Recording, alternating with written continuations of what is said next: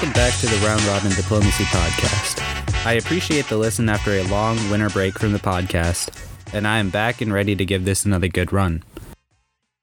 Over the weekend, Portugal had a gripping, snap election that determined the course of politics over the next five years.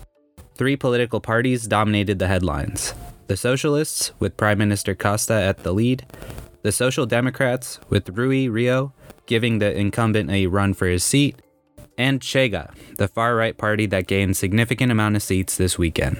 Starting backwards from that order, Chega only gained 12 seats this weekend, which is an 8 seat improvement since the last election in 2019, but given the fact that they did not join any ruling coalition, they still remain a fringe party. Second, the Social Democrats were poised to give as much grievance to the Socialists as they could, but they fell short of expectations and only gathered 71 seats. They now become the primary opposition party to the Socialists, who were able to gain an outright majority with 117 seats out of 230 total. The remaining 30 seats went to smaller parties, who will also not join any ruling coalition.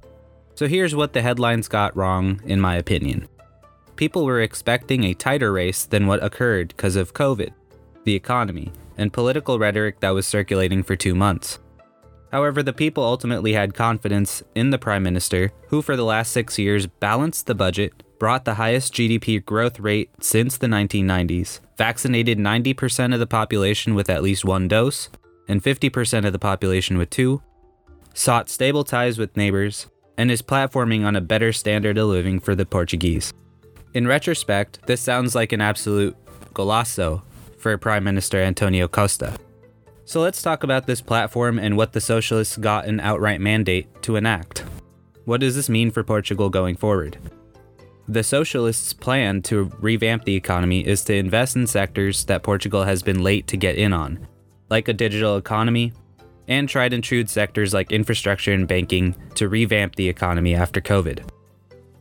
The party has initiated legislation to raise the minimum wage from 705 euros a month to 900 by 2026. The US equivalent would be raising a monthly income of $791 to $1,010 a month. They also plan to take the time to start a national conversation around a four day work week. Something that socialists in the United States would not ever consider, but the Prime Minister has already done and will continue to do, is lower corporate tax rates. For Portugal, this gives the business community confidence to continue to invest in the country and drive wages up, ideally speaking. Obviously, the same hope does not translate in the US, but it's an interesting concept for socialists or a center left party to also be business friendly in the American center right sort of way. The voters probably also trusted the Prime Minister to continue his steady accounting hand with the upcoming EU Pandemic Recovery Fund.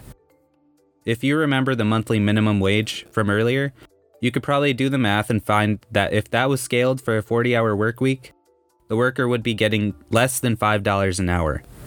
The pay bump expected by 2026 isn't even that much of a bump either.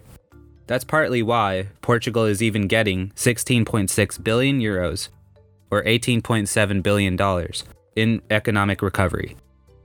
Two thirds of which is going to infrastructure, and another third is going directly to businesses. So that's all I had for Portugal's political news this week. Stay tuned for business and sports later this week. I also wanted to give a shout out to the listeners. I am greatly appreciative of the thought and support you've shown this podcast since I started.